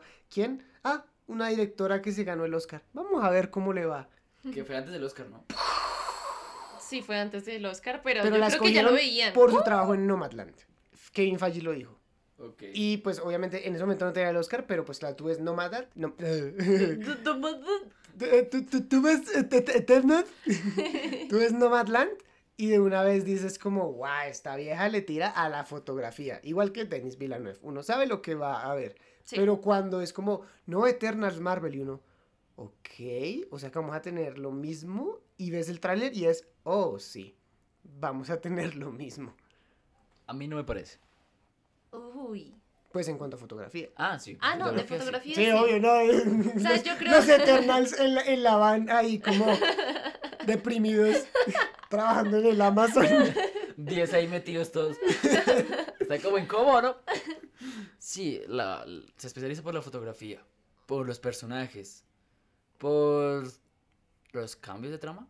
No, es algo que yo sí creo que eso sí pasa aquí con Out. Si tú ves Nomadland, te preocupas de que la siguiente película sea de Marvel y que sea con ella. Y dices, ¿what?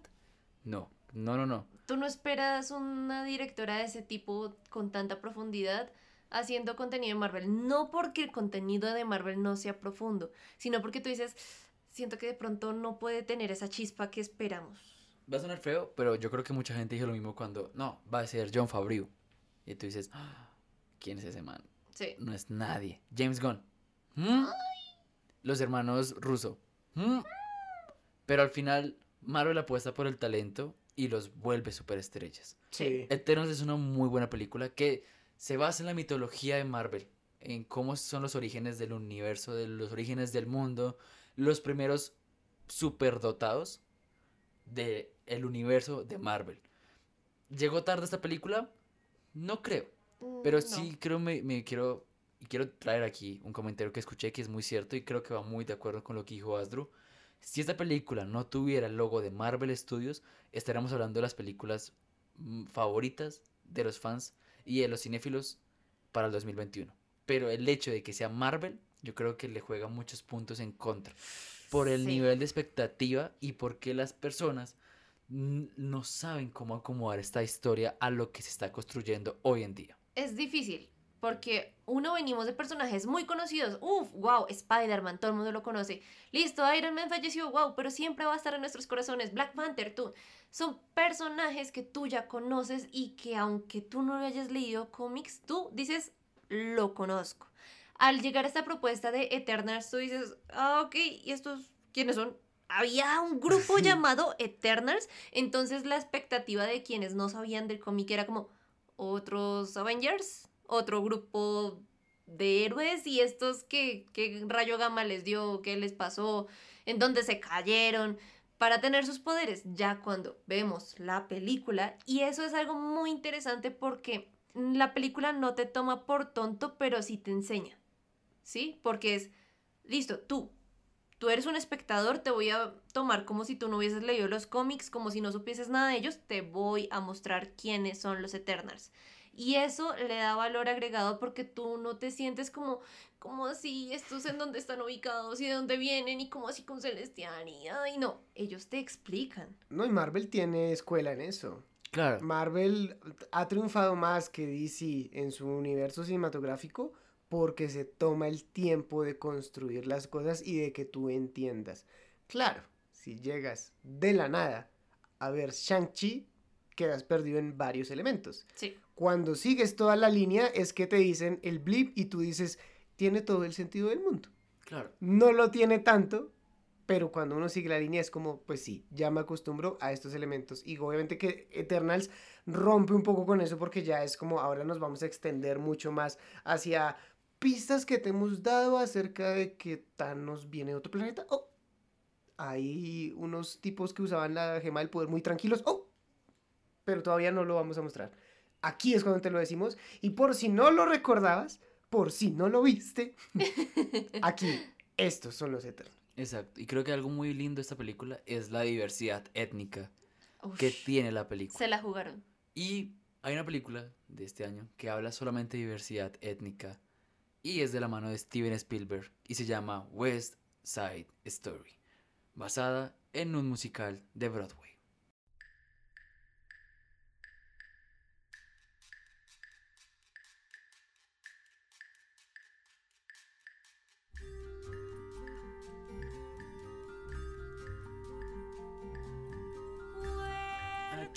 Las razas son importantes. Porque estamos hablando de una persona, una mujer que se enamora de un estadounidense que representa a los estadounidenses. Mientras que ella representa esta ascendencia latina que tiene y le muestra cómo se bailan ciertos ritmos. Lo lleva, lo enamora, es trigueña, tiene aspecto latino. Entonces todos los amigos del norteamericano le dicen, uy, gas, fea. Mientras que todas las personas del Pero en bando inglés, de ¿no? O ella... sea, le dicen gasolina. ¿Qué gas es gasolina? No, ¿en serio? ¿Es en serio? No, no, no. Y toda la parte del grupo de ella, que es de ascendencia latina, es como no te metas con un gringo. Mm. Y algo muy bonito de esta película es que Steven Spielberg sí conserva esta... Si están hablando en español, no le voy a mostrar subtítulos, Pues están no. hablando en español. Si están hablando inglés, tú eres El subtítulo dice Talking in Spanish. sí, latina disgustada. La película Disgusted in Mexican. Crazy in Spanish. Sí. Dance in Spanish. De eso trata la película. Es cómo el choque étnico, racial en los años 50 en Nueva York influyen para que dos personas que se aman se puedan amar. En ese momento parece tonto. Sí, parece como sin tanto fondo. Sí. Pero en su momento, cuando salió el musical y salió también una primera película, pues fue muy importante. Porque era algo que estaba siendo visible para la gente de Nueva York. Y que hoy en día parece tonto, sigue siendo un problema. Hmm. Sí pasa y aparte que esto está basado también en los orígenes de Romeo y Julieta. Aquellas personas que se aman de mundos totalmente distintos y no pueden estar juntos y aquí lo traen a colación a un contexto presente y no hay nada más bonito que cuando nos llevan problemas que tú dirías, ay no, eso es del pasado. Eh, discriminar por raza, eso es del pasado. Discriminar por tu orientación sexual es del pasado. Pero este tipo de películas nos dicen, pues fíjate que no. Pues fíjate que todavía hay gente que está dispuesta a, a no, a no pasar esas líneas de, de mente que tienen. Entonces esta película lo hace perfectamente. Hablando de eso, yo hace poco vi la primera temporada de American Crime Story, la de O.J. Simpson. El tema racial es muy importante en esa, en esa temporada. Eh, esa temporada es solo la historia de O.J. Simpson, ahí también como para que entiendan eso. El tema racial es muy importante y estamos hablando de los años 90, 80, ma- entre esos dos. Y uno dice, bueno, no, pues fue hace tiempo. Y de hecho la serie empieza mostrándote que hubo un asesinato de un afroamericano a manos de la fuerza pública que ocasionó un montón de revueltas. Vimos eso, la estaba viendo con mi mamá, y yo dije, ¿por qué esto me suena tan familiar? Porque pasó hace solo dos años otra vez con George Floyd. Exacto. Se sigue repitiendo. Hemos dado pasos agigantados en ese sentido, pero seguimos en el mismo sitio para muchas cosas. Es verdad, es verdad. Y creo que es interesante toda esa discusión que se puede generar acerca de la etnia. When They Say Us es una serie muy buena en Netflix también, es real. buena. Eh, pero que estamos hablando más de, de latino, ¿no? De, y eso nos toca, eso nos toca a nosotros porque somos esa parte del continente, somos un pueblo al sur de Estados Unidos y eso nos duele. Pero, pues, para las últimas tres películas de este 2021, vamos a hablar de una película que yo no creí que iba a volver, pero a mi papá le genera mucha emoción que vuelva y a mi mamá también. Porque vuelve Neo y vuelve Trinity. Morfeo vuelve, no creo. Pero vuelve The Matrix.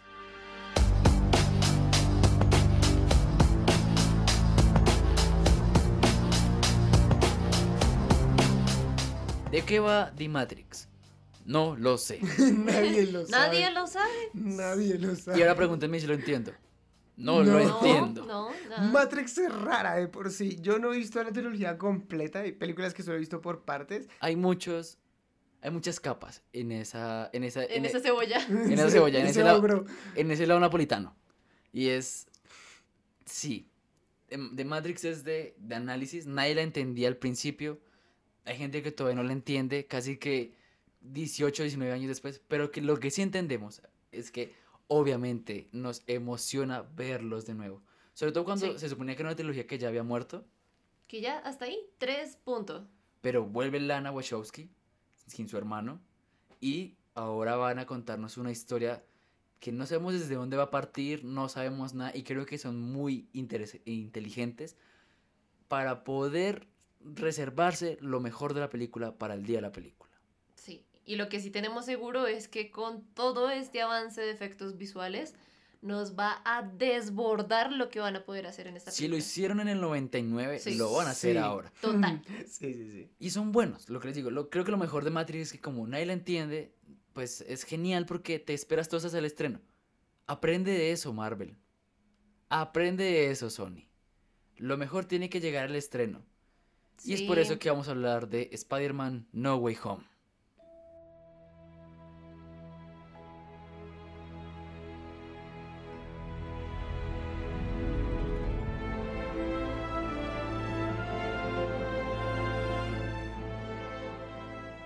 Llegamos a No Way Home. La Y película que la- todo el mundo espera. La película. La película. Silencio, Bruno. Se agarran a golpes por las boletas. No dormí por conseguir boletas. Pero es que, o sea, en México creo literalmente se agarraron Sí, a golpes también. en el Cinépolis por tener boletas. Sí. O Sí. sea, ¿podría llegar a superar a Titanic? ¿Y Ya superó Ya, a Avengers Endgame. en- Ya es la película sea, ya. Mayor cantidad de boletas compradas en preventa. Dios mío. Hay ¿Sí? gente que se siente contenta porque la va a ir a ver el 22. Damn. Cuando Sí. se estrena el 15. Wow. Es el trailer más visto, es la película con más filtraciones. Hizo que todo se cayera. hizo que todas las plataformas de cine se cayeran. Ustedes ya saben qué es Spider-Man No Way Home. Cuando sale este podcast no ha salido la película aún. Está a solamente cuatro días, cinco días de poder estrenarse. Una película que pues era como la tercera parte de una trilogía. Todo normal, cool. Pero, oh, Alfred Molina, oh, tal, William Dafoe, oh, Jamie Foxx. Y uno comienza, ok, ¿qué está pasando? ¿Por qué? ¿Qué ¿Por está qué? pasando? ¿Por qué están acá? ¿Por qué Doctor están acá? Strange y obviamente todos lo sabemos, queremos ver a Tobey Maguire y Sí. queremos ver a Andrew, Andrew Garfield. Garfield. Y ya para acabar, porque pues no vamos a hablar mucho de Spider-Man No Way Home. Quiero hablar de Andrew Garfield, porque llego a mi película favorita de este año para acabar este episodio. Y es Tic Tic Boom. Boom. Stop the clock. Take time out. Time to Yo, si se han dado cuenta, tengo una debilidad por Soul y tengo una debilidad por La La Land. Sí. Pues imagínense que esta película es como la mezcla de estas dos. Ouch. Porque esta película, dirigida por Lin Manuel Miranda, que es uno de los artistas que yo más admiro, es un señor artista. Si hablamos de Hans Zimmer, si hablamos de compositores, de gente que le aporta la música, Lin Manuel Miranda es uno de ellos. Uy, sí. Por encima de Damien Chazelle. Así lo voy poniendo. Pues Damien Chazelle es director. La, la cara de Andrew también fue como, músico. uy. Y ahora también él es director, músico, es- compositor y actor. Pero Damien Chazelle no es músico. Lin Manuel Miranda lo es todo. Lo es Lin todo. Manuel Miranda está detrás de Hamilton, por Dios. O sea, De por si Moana, acaso, de Encanto. a Andrew le brillaron los ojos. Ah, De no, Moana, de Lin Encanto, Manuel de Mary Poppins genial. Returns, de la mayoría de bandas sonoras de Sí. Disney ahorita. Ahora, imagínense poner a Andrew Garfield Uf. en una biografía de una persona que sí existió y Uy. hacerla musical. Uh, ah, pero ya, ya. Tic Tic Boom nos cuenta la historia de John, el cual es un aspirante a director de obras de teatro en Broadway. Es un músico, está esperando su oportunidad. Y le están llegando los 30, los 35 y al final no lo logra. No lo logra. Pero aquí el rollo es otro, el rollo es otro a diferencia de Soul. Aquí el rollo es que hay una presión a nivel de salud de John que lo presiona a cumplir su sueño lo más rápido posible. Preguntas como, venga, ¿y lo que yo sí quiero realmente vale la pena para lucharlo hasta el final? Son preguntas que uno nunca espera hacerse en un sueño y sí se las hace. Preguntas como, ¿y si mejor me guardo todos esos esfuerzos que hago por mi sueño y los distribuyo para otra parte? Son otras preguntas que uno se hace. Pero sobre todo la pregunta que te deja Tic Tic Boom es, ¿qué tan fuerte no eres tú, sino qué tan fuerte es tu sueño? Al punto de dejarlo todo por luchar por él. Y a mí para esa película fue como, wow. Prometimos dejar de hablar de Spider-Man, pero hay que decir que lastimosamente eh, Andrew Garfield más Spider-Man No Way Home ha opacado muchísimo su participación en esa película. Sí, E y incluso yo creo que le da un aparte, poco más de bombo. En- Sí, es de hay- doble ahora, filo, ahora es de la publicidad es de, ay, apriesen lo que vean que hizo una película toda chévere y ustedes jodiéndolo por Spider-Man. Sí, y otra cosa importante y es que esta es una película de plataforma, es una película de Ah. Netflix. Entonces el bombo todavía no es el suficiente de las películas de plataforma, ya es mayor, pero no es suficiente como una película que tiene estreno en cine. Netflix va a ganar el premio a mejor película con esta película. ¿Así? ¿Apuestas? Sí. ¿Cuánto, cuánto, cuánto? Y si no, carta de amenaza. Y si no, carta menor. Fue un año de muchas películas, de muchas series, de muchas canciones y de muchos eventos y noticias que impactaron al mundo cinematográfico, el mundo, el universo el cual más nos sentimos más cómodos, el, el que más nos gusta. Pero bueno, fue incómodo hacer un podcast. Y al final aprendimos, con el tiempo, con los errores, con las pistas de Blue que no se quedaron, Con que cantar tampoco era buena idea. que hacer capítulos largos tal vez tampoco sea buena idea, pero al final lo mejor de nuestro 2021 fue y seguirá siendo ustedes. Ay, tan bonito, gracias. No, ustedes no. Ay, Ay, Nuestros queridos lunáticos. Así que muchísimas gracias, Asdru. no, gracias por eh, este año. Fue ah, una constante actividad ahí pendiente de editar los capítulos y estar pendiente de todo, pero sin duda alguna aprendí un montón, me gustó mucho y fue una gran experiencia. Claro que sí. Él ya está despidiendo, pero aún nos quedan dos capítulos. Sí, todavía falta. Pues hablo en general del año. Del año, del año, Ah, sí. Como aquí se hablo de películas que no hemos visto. Ah, ah. Claro. ¿Cuáles? ¿Cuáles? Muchísimas gracias a Mafe. Estoy muy contenta porque en este 2021 pude ver muchas películas, conocer otras cuantas que no había visto y tenía que ver, aprender a hacer fichas técnicas, lo cual fue grandioso. No, yo estoy gratamente sorprendida por, por la oportunidad de estar acá. Es todo un honor y un placer estar con ustedes nuevamente aquí. Y no se olviden de seguir atentos a los últimos dos capítulos, un especial de Navidad y un especial de 2022. En esta ocasión quiero agradecerles a todos ustedes por conectar con la Escuela Cinéfila, hacen de este sueño realidad y nos siguen emocionando con cada uno de los comentarios, con cada una de las formas en las cuales ustedes reciben los contenidos, los comentarios que nos dicen, eh, todo, todo, todo. Sin palabras para un público tan bonito. Sin palabras. Exacto. Por mi parte ha sido todo un placer. Mi nombre es el Capi. Y Colorín Colorado, este 2021 se ha acabado. Bye bye. Gracias a todos por venir. Mil besos, mil besos, mil besos, mil besitos, besos, mil besos. Qué lindos. ¿Ya se fueron? ¿Ya, ¿Ya por fin se fueron todos? ¿Ya no hay nadie?